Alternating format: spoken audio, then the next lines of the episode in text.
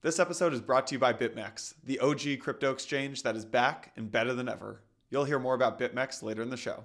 All right, everyone, welcome back to another episode of Empire. Today's weekly roundup, we are joined by Mr. Byron.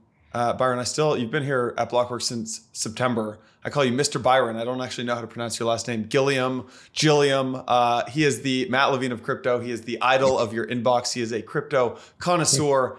Mr. Byron, welcome to the show. Thanks.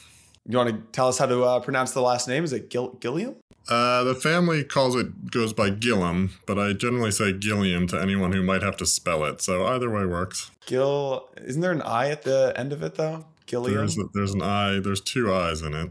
Silent I though, huh? There's a silent I. I think it's a, uh, a Scottish pronunciation.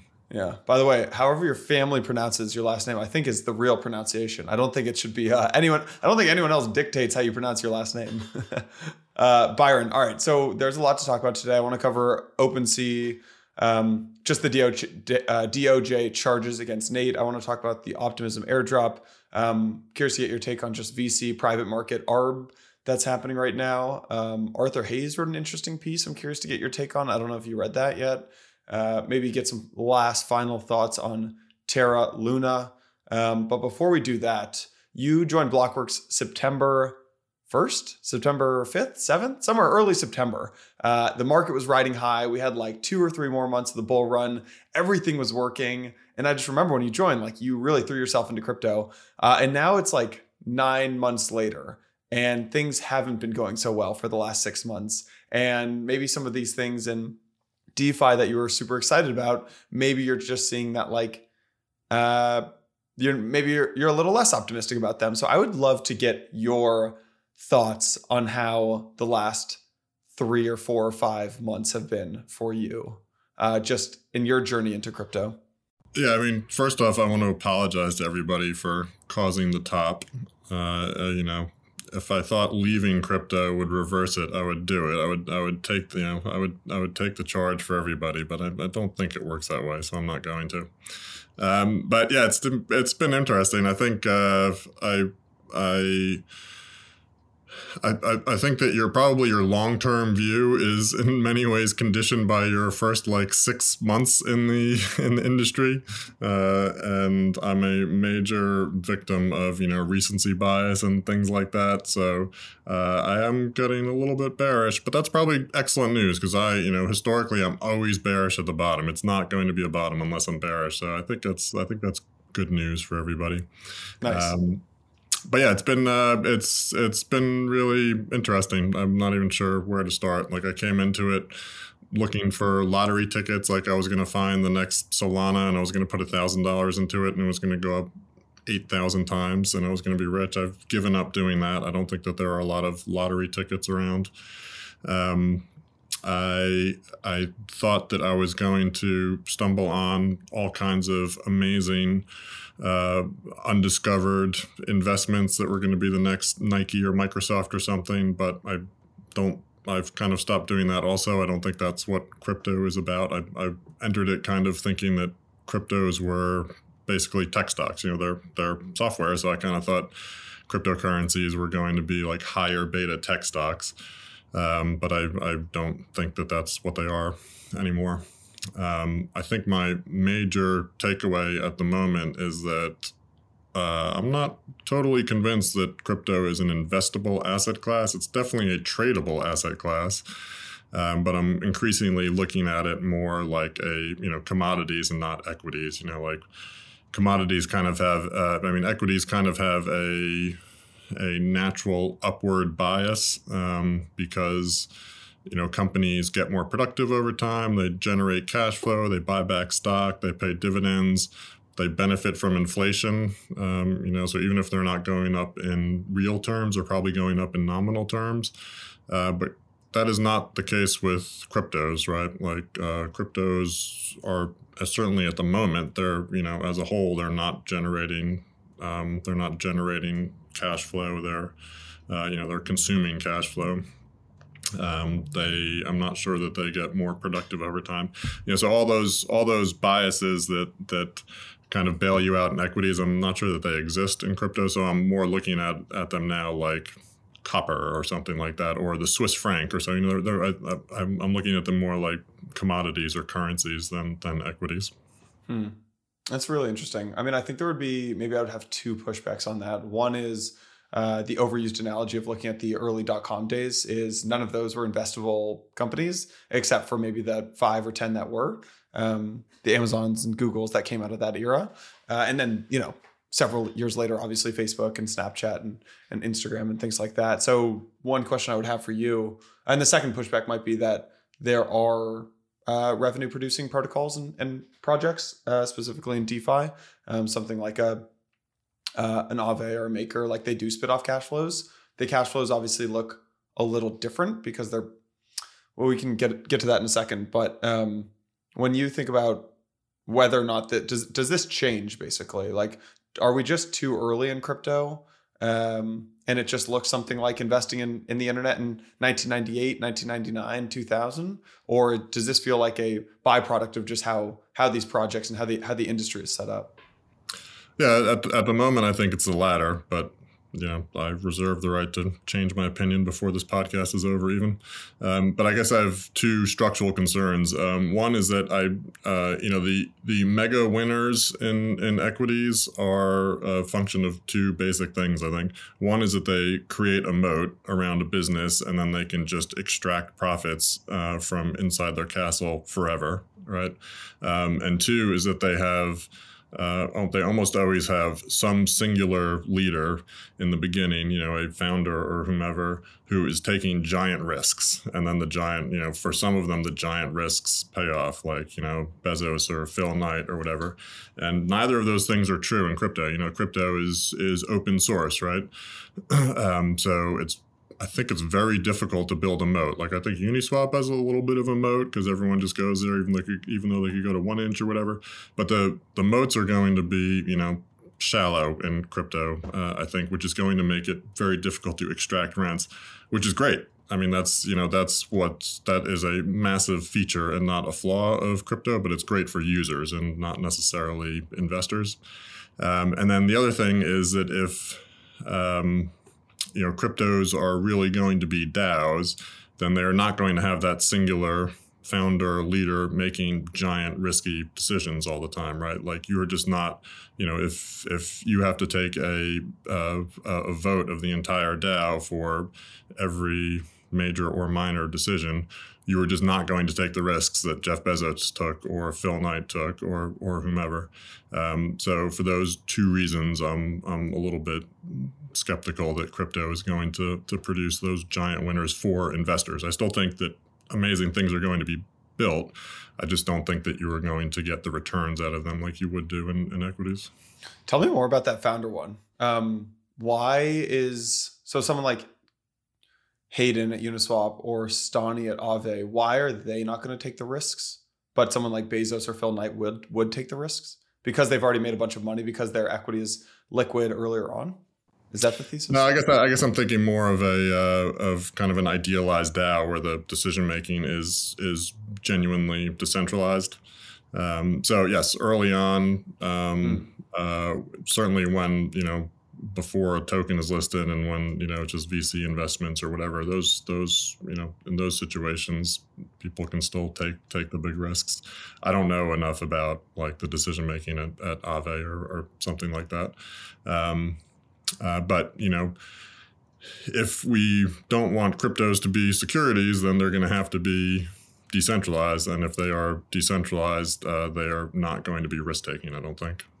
So there are moats in crypto. They're just not the traditional moats that you see. I think the traditional, the one of the strongest moats in um, in like web in i think there's two different kinds of moats. Like one moat in tradfi is just the shittiness of the product makes it very tough to switch over. So like uh, leaving my bank of america or wells fargo account it's just like i just know the headache that it comes with it is going to be a total pain in the ass. So that's almost like their moat. Like bank of america uh, checking versus like ally bank checking versus wells fargo versus jp morgan versus like goldman checking. And they're all the same. It's the same product right? So you could probably argue that like the brand is actually the moat there um, because it's the exact same product. So the brand is the moat that or the brand probably gets you in and like it's marketing and then like the shittiness of the product is almost the moat. Uh, and maybe in web two the the moat is just that you build and at least in social media the moat is that you actually build this massive audience that you don't own. So like i have built a big audience on twitter but not on instagram uh, and so i'm not going to port over like there's no way to port over my twitter so you don't think that those moats do you think any sort of moats exist in crypto that's just like there's less of a moat uh, I'm not sure. Um, you know, I just said at the top, I've only been in here since September, so I'm just I'm very much trying to trying to figure things out. Fair. And you know, the you know, as you know, the newsletter I write is basically just me figuring things out from a from a TradFi perspective. So I'm I'm pretty confident that the moats are you know lower in in crypto than than in TradFi, and that is good. That's definitely a feature and not a yeah. It's good for the user, maybe bad for um, the company yeah, I do think there are some moats, like I said, with like like Uniswap and like OpenSea seems to have a moat for some reason. Like they've you know they've seen off LooksRare pretty well so far. Um, but you know if it's open source software that can be copied and forked and vampired, uh, I just I, I don't think you were ever going to be able to take 80% margins like you're a SaaS company right? Like crypto is not ever going to let you take 80% margins, I don't think, um, which is great if you're a user, uh, but it's it's not great if you're an investor. Yeah. I want to touch on one thing that you said before getting into any of like this week's news, which is you are you're not looking for the these like 100x outlier winners. Like you're not trying to find the Solanas anymore.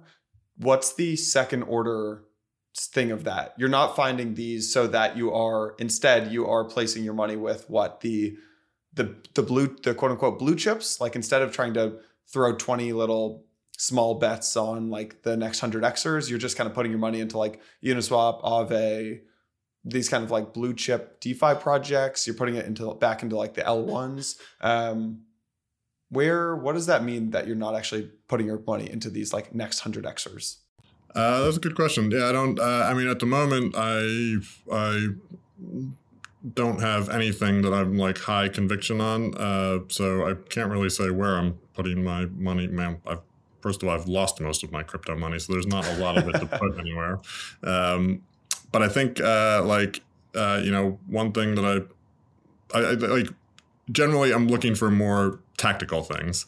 Um, you know what is you know what is you know what's going to do well over the next two or three months instead of lottery tickets where it's all or nothing. You know, hold it for five years and either you're rich or you're a zero. Um, but the problem with that, I haven't done much of that tactical stuff now because it's like really time consuming. you have to you have to be like I don't I don't know how people have time for it really. Um, like I think there's loads of interesting things happening in happening in the curve wars and, and stuff like that. And I think that if you you know spent the time truly understanding the tokenomics, then you know you can have an opinion on uh, FXS right now, uh, or you know uh, vote locked uh, curve or whatever. Um, but that's like it is a massive time commitment, um, and so you know at the moment I haven't really been been trading very much. Yeah. It feels like one of the um, the best arbitrages in crypto over the last two years has been betting on early stage companies because there was a massive amount of exit liquidity uh, from retail. So a lot of the the the early stage venture space just got so overheated and so insane because it was real honestly really hard to lose money if you're doing any sort of angel investing or early stage investing uh, in companies that eventually converted equity into a token and had a SAFT. Uh, as soon as that SAFT went live, uh, as, as soon as the equity got converted to a token, the token went live on some some exchanges. Uh, you basically exited to a bunch of retail who would buy up your token. Uh, it feels like that arbitrage is going away, as um, and it feels like actually there's things have flipped. A because there's like not that retail demand to soak up that exit liquidity, but B, um, it just feels like the private markets have got so overheated. Like Layer Zero raising at a three billion dollar valuation, um, when there are some like pretty solid other bridging companies that are public and have tokens that are like so so so undervalued, um, at least relative to the three billion. So, do you think that things are flipping? Um, and do you think that like the public, it, it, the, whereas the last two years everything was so focused on the private markets, are we going to a world where maybe a lot of the opportunities exist now in the public markets? Uh, that would be great if that's the case. Um, I uh, I would say that you know the first thing that has to happen is that the private market valuations have to come lower. like I don't, I'm not sure that you know those are too high. I'm not sure that that means that the public valuations are too low. I so far have not found anything where I think like, wow, that is really cheap. you know, yeah, and that's yeah. probably because I'm coming from a TradFi perspective and I'm trying to figure it out on traditional metrics like you know earnings and earnings multiples and things. Um, it's got which is kind of confusing to me because it, it seems like on the one hand crypto has like a a very limited pool of buyers right? There are just there are not that many people who are in crypto. And it seems like the you know the same money gets recycled around from from one thing to the other. But on the other hand uh, the valuations of listed tokens to the degree that valuation makes sense in crypto seems really high to me. You know like uh, like I think Maker on like on Token Terminal, Maker trades on like 15 times earnings, which is the same as 15 times sales in crypto, which is like, I mean, that doesn't seem like it's screamingly cheap, right? Um, so I don't, I, you know, I think it's good that if private valuations come lower, but I, I don't think that that means that public valuations are a super bargain at the moment. At least not that I found. I would, I would love to find some that are. Yeah. Um, Let's go into some of the news from the week. So, where do you want to start? You want to start Optimism or OpenSea? Uh, I don't know. OpenSea, I think is is ridiculous. like, uh, I I think I read that the the person whose name I've forgotten did he get sentenced to? A so I'll, yeah, so I'll, I'll give you a little overview. So basically, a couple months ago, um, this guy, uh, this guy Nate Chastain, who was a product manager at OpenSea, was accused in uh, actually when you joined Blockworks, I think it was in September of 2021, of secretly buying uh, four, I think it was 45 NFTs based on confidential information that he knew as a PM uh, that they would soon be featured on OpenSea's homepage. So basically, he was a PM. He knew that these NFTs would get listed on the homepage of OpenSea, which just like getting listed on Coinbase pumps the price of something. It's kind of like the the NFT version of like a new asset listing on Coinbase. Um, and then he would flip those for an easy profit. Um, OpenSea CEO Devin Finzer came out and said, "I do, I do think that there was a misframing of it as insider trading. We don't view NFTs as financial assets, so that does not apply. That's a very specific term for a very specific thing." So that was Devin Finzer, the CEO of OpenSea's take back in September. This past Wednesday, uh, we're recording this Thursday afternoon, so yesterday, Nate was arrested for wire fraud and money laundering related to insider trading. Um, what are you, what are your take? What's your take on this?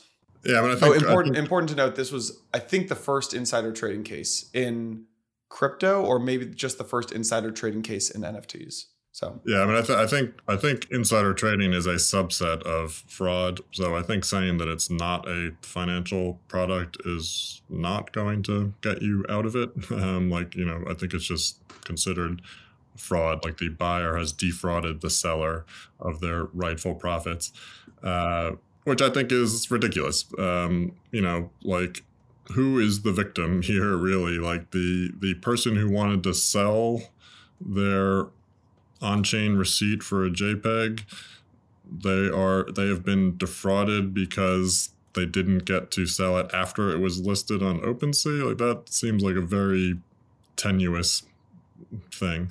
Uh, you know, and if you're talking about equities, if somebody is somebody's insider trading a stock, then and you know you can make the case that they are uh, they are making markets less efficient, and uh, you know markets have a purpose, which is to allocate uh, uh, capital to the economy, and therefore, in some way, the economy has gotten slightly less productive. You know, if you're talking about flipping NFTs, I, I don't know, like, I, you know, I, I don't know, I, don't know what the disbenefit of that is. Um, I also think that like surely the FBI has better things to do than police NFT trading. I can't believe that they pay any attention to this, which makes me like a little bit concerned. Like maybe this is the thin end, end edge of the wedge to to crack down on all of crypto because like why why do they care? you know, to me it's more like like if they were policing like in-game, uh, you know, the trading of in-game items in a video game or something like that. Uh, that to me is more akin to NFT. That you know, that's more what NFT trading is than than trading equities. Um, and I think I also read that the guy was sentenced to a year in prison. Is that correct? I think it's longer. I think it's much longer. I mean, if it's actually if it actually goes through, I think it's much longer. I mean, that is unconscionable to me. Like that just seems totally insane. like how is this? Uh, which he is uh, he is charged carries a maximum sentence of twenty years in prison. Has he has he been sentenced? No, I don't think so. I, I mean, that's just I can't understand that at all. that's just yeah. that's just totally crazy. Um, yeah. Um, yeah, this is actually I'm reading the justice.gov. I'm reading the press release from the Department of Justice uh, the Southern District of New York. Chastain, 31 of New York. New York is charged with one count of wire fraud and one count of money laundering, each of which, oh, each of which carries a maximum sentence of 20 years in prison. So up to 40 years in prison. That's ridiculous. yeah, I, I mean, there's no, I mean, there's no scenario in which flipping JPEGs should get you, you know, removed from society. It's just it is just not that important. And I mean, the guy, the poor guy, the guy is clearly. I mean, he's lost his job. Obviously, he's he's you know been humiliated. I would say that he's he's already served his time. And yeah. uh, you know, I certainly think that OpenSea should be policing this uh, because it is, you know, reputa- reputational damage to them. But I do not see why the FBI needs to get involved, and I certainly don't see why anyone should have to be in prison. Yeah, yeah. I think there are a couple thoughts here. One is companies are going to this is sets the precedent for companies are going to have to do a much better job of actually policing this internally. So any basically any marketplace business is going to have to do a better job here. Uh, obviously, Coinbase, the Coinbase pump, right? When an asset gets listed um, on Coinbase, it's been I think they've actually taken pretty strong measures to uh, to fix this over the last several months, but um, back in like 2017, 2018, 2019, it was pretty standard for like the price of an asset to really pump before the asset actually got announced that it was getting listed on Coinbase. And it was, and it was really just Coinbase employees who were pumping it. My uh, my impression from reading things, and this is mostly Twitter, and everything on Twitter is true, so it's definitely correct.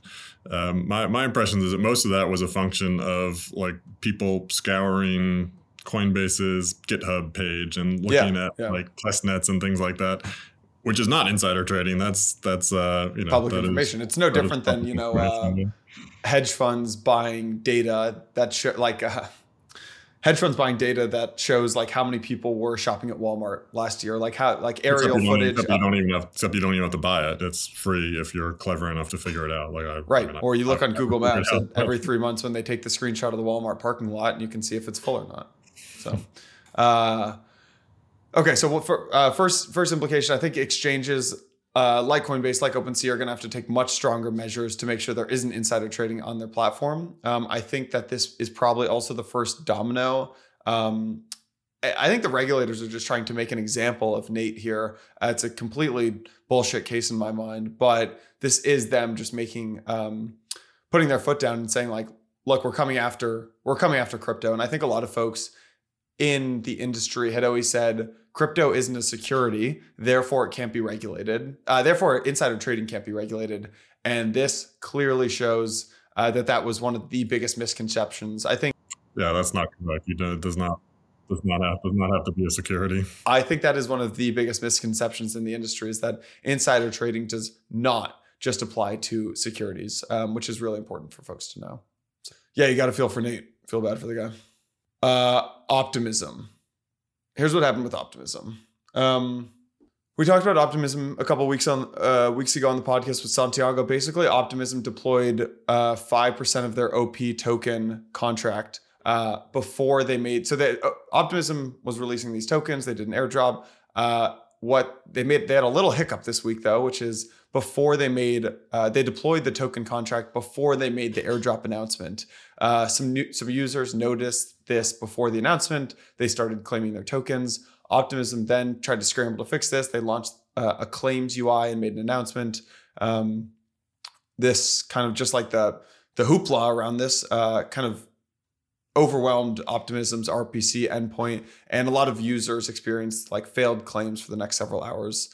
Um, what happened here here i'm going to pull this up. Basically the community um, what happened after so they had about 250000 eligible wallets um, but there's this new proposal by a community member member to ban anyone who sold their airdrop tokens from future airdrops. Um, i'm not sure did you see this? Did you see this proposal? Yeah i love that. I think it's great. Yeah. What, what do you think well, I mean, in uh, you know, coming from TradFi, uh, you know, the thing that always happens is, uh, you know, when there's a hot IPO, every big account puts in for you know 10 times the amount that they actually want. Uh, and then you know whatever they get for their allocation they just immediately sell it right? And everybody knows it happens but you can't prove it. So you know every you know every account will say yeah yeah we love this stock we want as much we want as much of it as we can so we can so we can keep it forever and then they you know they sell it on the opening price um, so I think it's totally yeah. That's this is this speaks well to crypto that you can actually see exactly what's happening, you know, and you can and and you can hard code it. You know, you could you could hard code rules to to prevent it. I don't I don't really think that you should, but I think it's I think it's really cool that you can. Yeah. Can you explain that to us? What what does that look like when let's say Goldman's taking a company public? Yeah, if there's a hot, you know, if there's a hot IPO, which there hasn't been many lately. So, you know, if whatever, you know, Facebook at the time or whatever, um, you know, a lot of times everybody knows it's going to be up 20, 30, 50%. Um, so the, the biggest accounts will put in for you know many more times than what they actually want and they will get an allocation to the ipo in theory because uh, you know they're going to be a good long-term shareholder but in reality they get the allocation because they are good customers of Goldman Sachs or whomever. Um, so, you know, Goldman Sachs's best customers will get the biggest allocations to the Goldman Sachs IPOs. And some of them will genuinely want to be long term holders, but um, on the hot ones, typically they just sell on the first day and they just, you know, it's just free money for them. Um, and this is, you know, this is the same exact thing, except that, you know, you can see what everyone's doing and you can't see that in TradFi. You know, in TradFi, Goldman uh, you know, issues the IPO to whatever, whatever to, you know, whatever big account, and the big account sells it with Morgan Stanley. So Goldman Sachs has no idea what they've done, you know.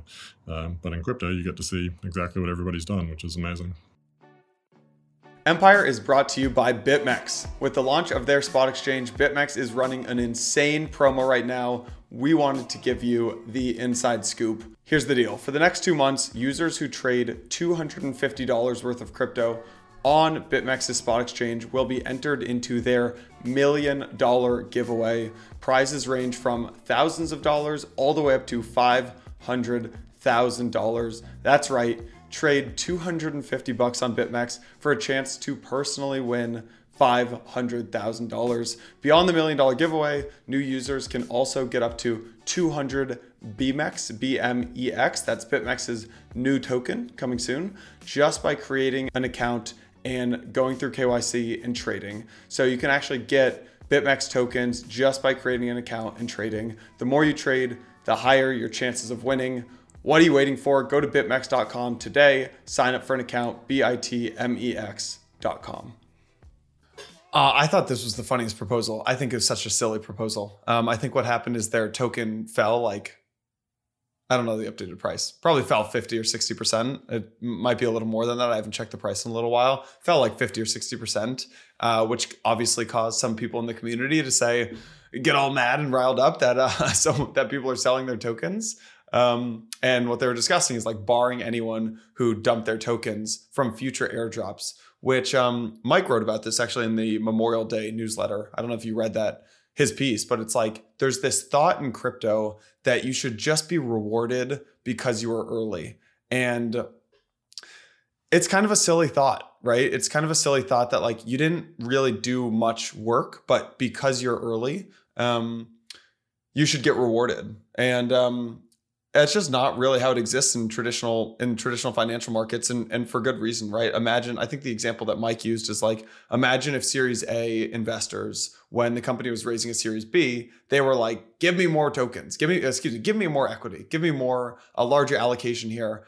We're not going to pay you any money but we deserve more equity because we were early. Uh, and it's just this like because we were early that exists in crypto that doesn't really exist anywhere else um, for a good reason because if you have to either put in work or put in capital to get equity. Um, and so this just feels like optimism's community, or not all of them, one or a couple of folks, uh, getting pretty mad that uh, the, the price of their token went down and uh, that these early people were, were dumping.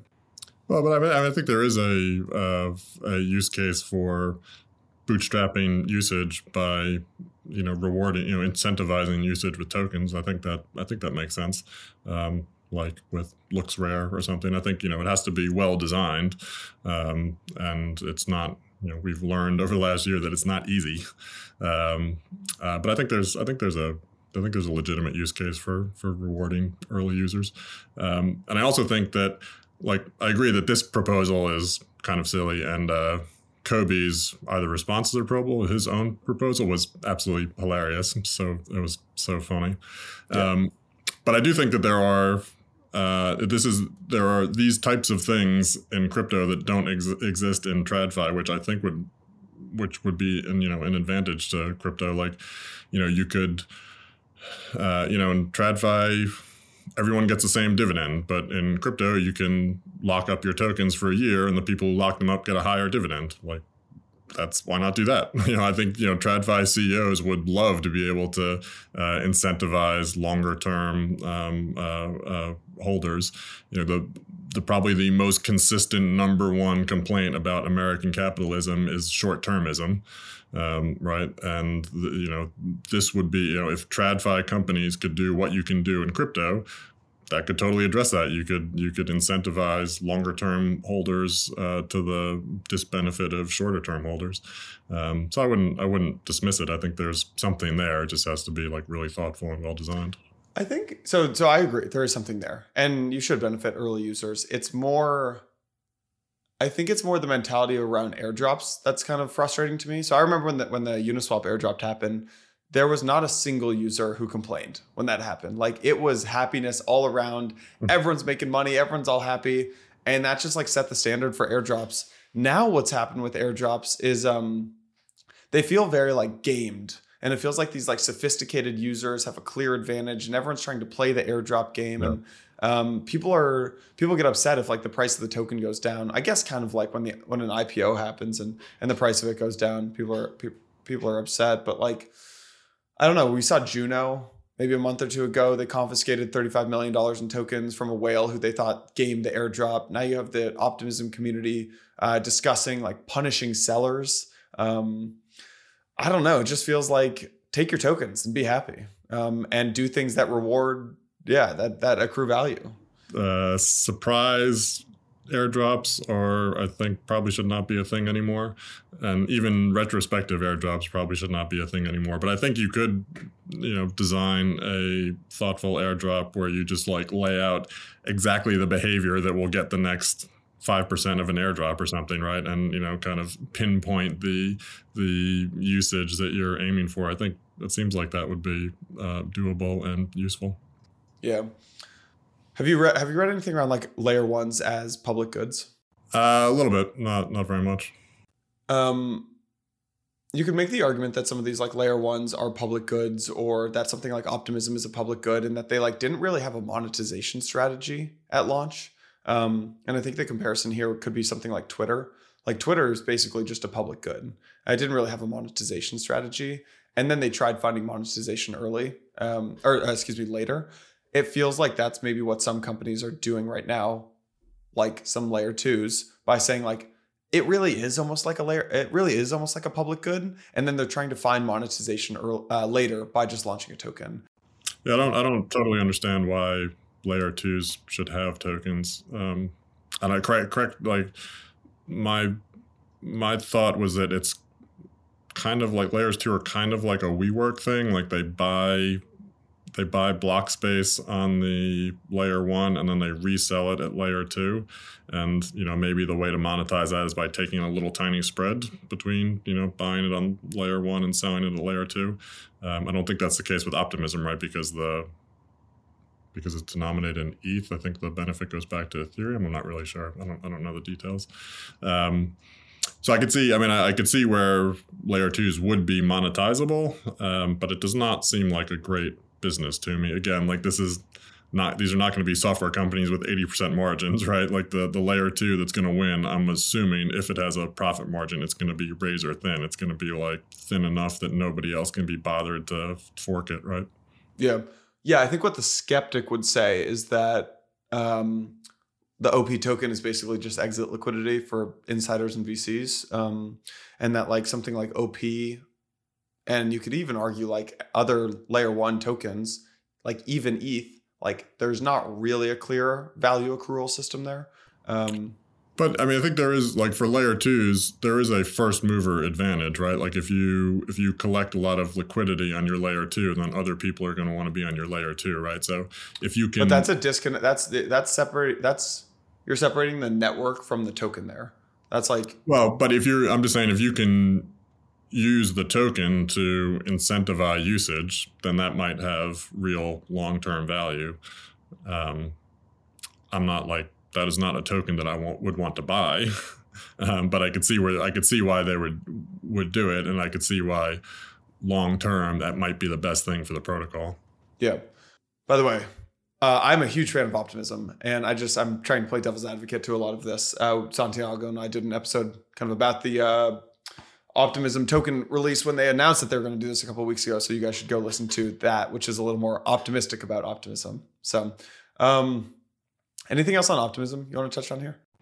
That is the full extent of what I know about optimism. I do not know. I do not even know enough of it to be uh, expressing an opinion, really. So, good. That's why we bring you on here, Byron, to uh, talk about things that we have uh, no no real clear uh, guidance on. Um, one thing I, want, I do want to get your take on is uh, that touches maybe the traditional financial world a little more than than optimism launching a token is partnerships between miners uh, and oil companies. So Exxon, uh, ConocoPhillips, Marathon Oil, and some other oil companies are running pilots with BTC miners to use what otherwise would have been wasted gas from oil wells uh, to power Bitcoin mining operations. Um, do these new partnerships change the narrative around like Bitcoin as bad energy, uh, as a as a dirty form of energy? Do these does like does clean Bitcoin play into this? What what are your, actually just zooming out? Like, what are your thoughts on a lot of these um,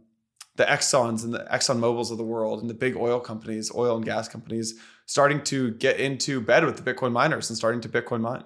Yeah, I mean, from a crypto perspective, I think that you know if we're hoping to benefit from a you know have a, a benefit from teaming up with the oil industry, then I think we're kind of in a bad place. You know, like they're not, uh, you know, the oil industry is not anybody's favorite either.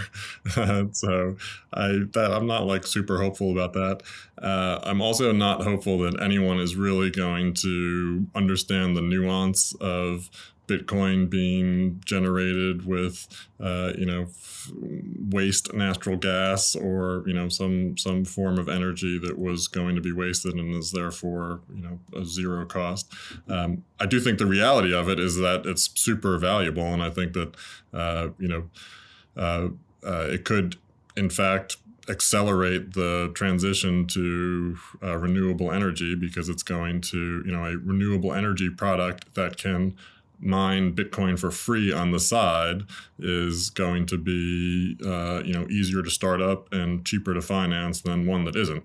Uh, so I think there's a real substantial argument to say that Bitcoin could become a net positive for the environment. Uh, but there's like one that is super hard to quantify. I don't know how you quantify that, and two that is like such a nuanced argument that and the and the case against Bitcoin is so deeply entrenched that I'm I'm not super optimistic that that narrative is going to take hold. Yeah, I would have to agree with you. I want to get your take on a couple more things before we wrap this up. You tweeted a week ago DeFi's killer use case front running.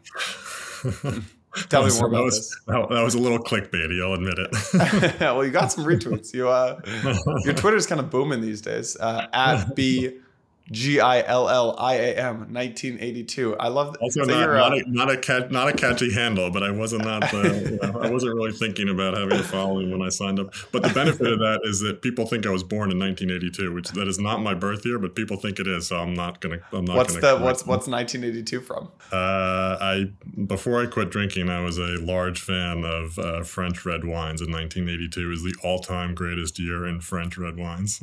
Interesting. Did you make the Twitter when you were uh, when you were drinking nice French red, red wines? Uh, it's very possible there was a high whatever you know whatever whatever time it was there was a high probability that I was drinking a glass of French red wine. Fair enough. Fair enough.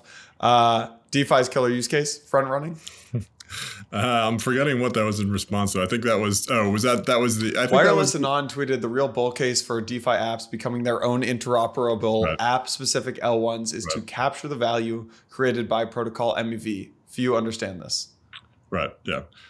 Yeah. If I mean if the whole industry is going to be based on MEV, then I I know I, I think that's a sorry state of affairs because you know MEV is essentially front running, right? Is there is there a better way to look at MEV? You know, it's it's reordering transactions to to the validator or miner's benefit, which to me is just front running, and that's totally fine if that's what you have to do to to secure the blockchain. That's totally fine, but that surely cannot be you know the the one thing that the entire industry is is is built on. I hope.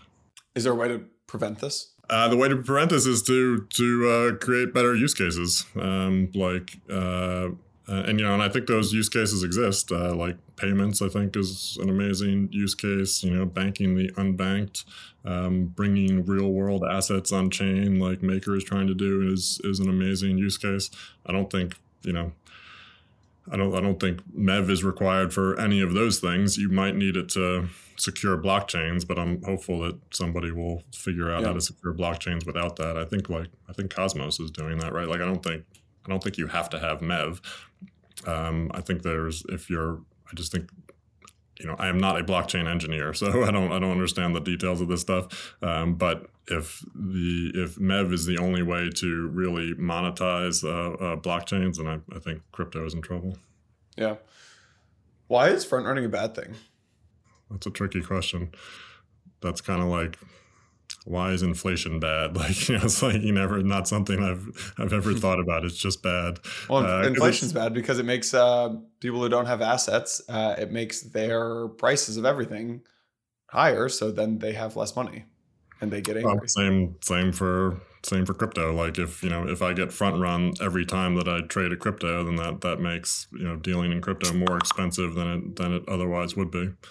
Um, so yeah, I think it's just it's just uh, you know inflating the expense of of using blockchains and DeFi apps and stuff, and uh, you know that's making it more expensive for users and more profitable for the uh, you know miners and validators, which is not what we need. You know, we need more users. We need we need miners and validators too, um, but you know ultimately we need users. Yeah two more takes I want to get your thoughts on. Um, one was uh, Zero X Homs, which I really like this guy. Um, I don't know who he is, but he's had some really good well, takes on Twitter recently. He's anonymous. You're not supposed to know who he is. All right. All right. Well, maybe it's not a he. Maybe it's a she. Uh, or neither. Um, crypto needs, uh, they tweeted out, crypto needs $102 billion of retail inflows to keep stabilizing the market cap. Um, can you explain this to me?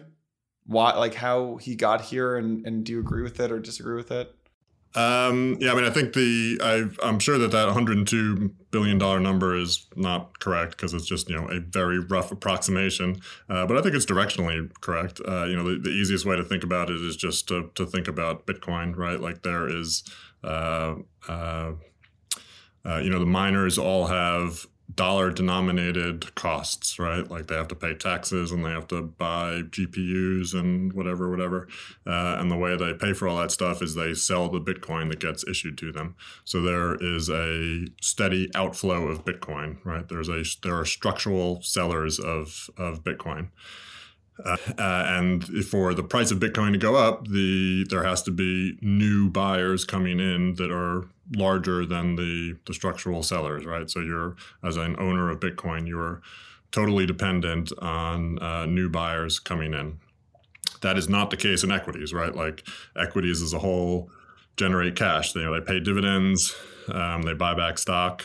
Uh, so whatever that is, you know, five or six percent a year, whatever, um, uh, you know, whatever whatever the number is, depending on the state of the economy and stuff.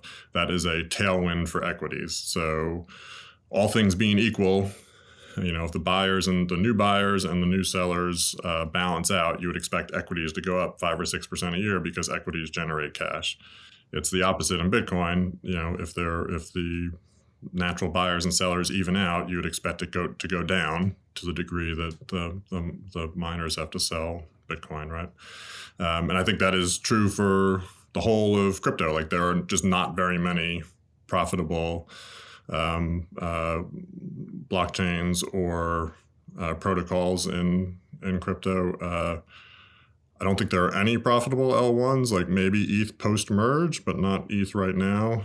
And I think there are very few profitable um, um, protocols. Uh, one that I'm aware of is MakerDAO.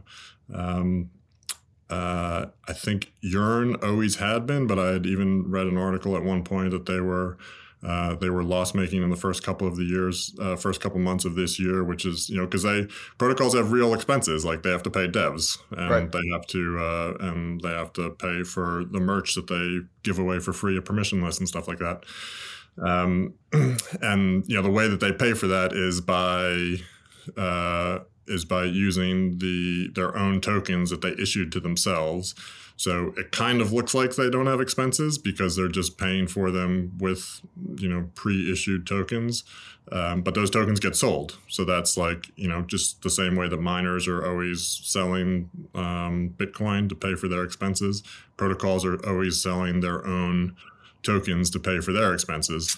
So that's you know that's a that's a headwind uh, for crypto as a whole, uh, which is the opposite of equities. You know, equities has a tailwind from cash generation, and and uh, and crypto has a, a headwind from from the emissions. Whether it's 102 billion or not, I have no idea, but that's you know directionally, I think it's correct. Does this tie back into your earlier earlier comment that crypto is not an investable asset class yet?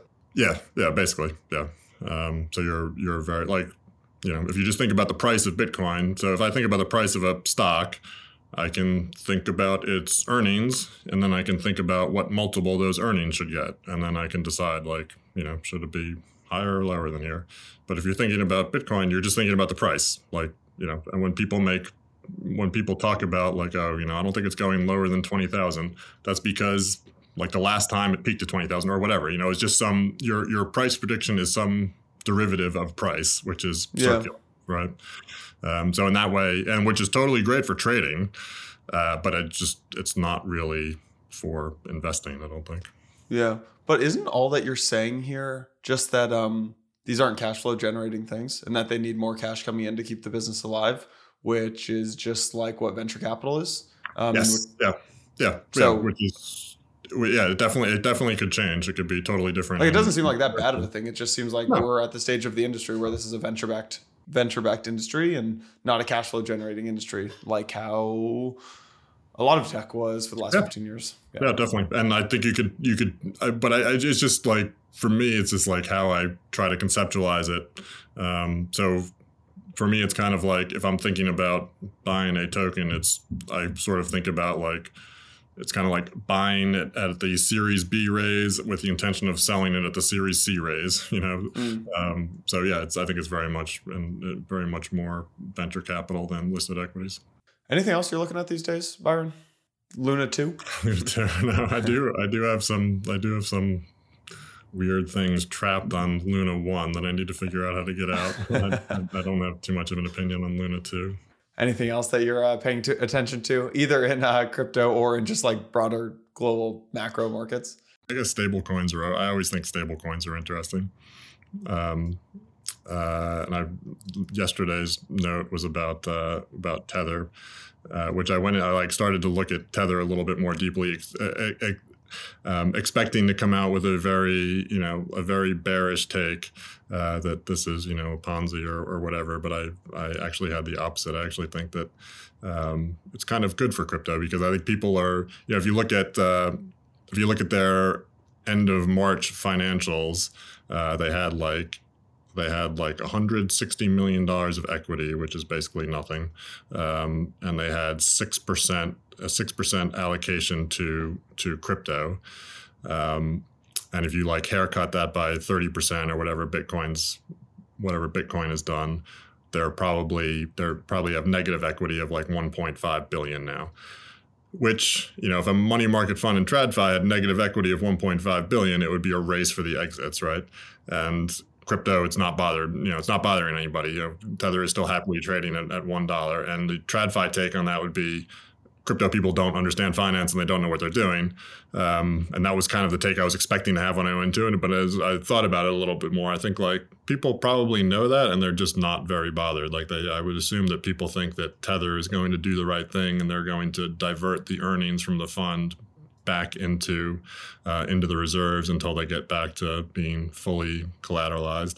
Um, and you know, crypto having just survived UST going to zero they probably don't care very much whether Tether is worth exactly one dollar or ninety seven cents. Like ninety seven cents to a crypto person sounds like a dollar, just rounded up to a dollar, uh, which is great. I think that makes crypto you know more anti fragile and less panic prone than than TradFi. So I I yeah I went into Tether expecting to be to to be you know come out uh, skeptical, and I actually was actually the opposite. I actually think it was actually came out with a, with a pretty positive take. Yeah. Um, they the size of USD uh, USDT redemptions over the last two weeks, I think was ten billion dollars.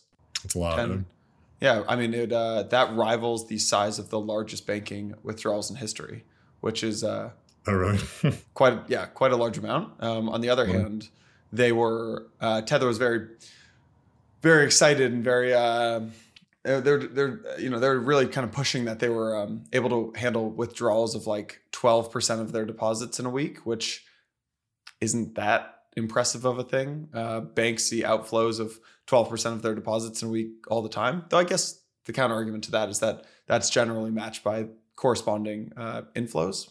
Yeah, I mean, I think they, yeah, you can look at it different ways. Like, you know, let's just say if, uh, you know, Tether was actually only worth 90 cents, then uh, they could just you know the first 90% of withdrawals would get 100% of their money and then the last 10% would get zero so you know, the, fact, the fact that they're the fact that they are uh, processing uh, redemptions is great and that means it's not a total fraud but, it doesn't necessarily you know mean that you're going to get all of your money back. I think you will. Like i think if you know if if uh, there, there's a funny line in uh, in Tether's documents where like you know it lists all the risks and the last risk that they uh, that they list is we could abscond with the reserve funds, which I thought is very, which I thought was very amusing.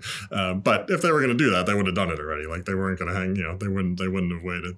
So I, I personally trust Tether to do the right thing. But just you're optimistic on Tether right now, okay? Yeah, um, but just because they're processing a lot of uh, redemptions does not necessarily mean that all is copacetic. It's kind of yeah. that's kind of like the take that. Uh, um, like Luna was our Lehman moment and we survived it, which I think is a terrible take. Uh, you know, Luna is not systemically relevant to the world. The problem with uh, with Lehman was that it had six hundred billion dollars of real world assets. You know, that uh, Luna did not have that. It had forty billion of mostly paper gains, fake assets. Uh, uh, so I don't, yeah, I don't, I don't think. Yeah, I, I do think it was admirable that uh, you know crypto just sailed through that without without anything really happening. Um, but uh, you know, to say, I think there was that one there was that one fellow that was tweeted about uh, uh, Luna not needing a government bailout. Like that's a pretty low bar. like you were yeah. setting the bar for crypto really low. That's like you know congratulating yourself for not having a gin and tonic before noon. Yeah, congratulations. um, it's the line of the episode, Byron. It's a good place to end it. Uh, congratulating yourself that you didn't need a, uh, government bailout is like having congratulating yourself that you didn't have a gin and tonic before noon. It's a good way to end it. Uh, Byron, this was great as always. If you guys aren't subscribed to the Blockworks newsletter, uh, you should go read Byron's pieces. He's got some spicy takes. Uh, and Byron, hope you enjoy the uh, the rest of the week, my friend. Thanks. This was fun.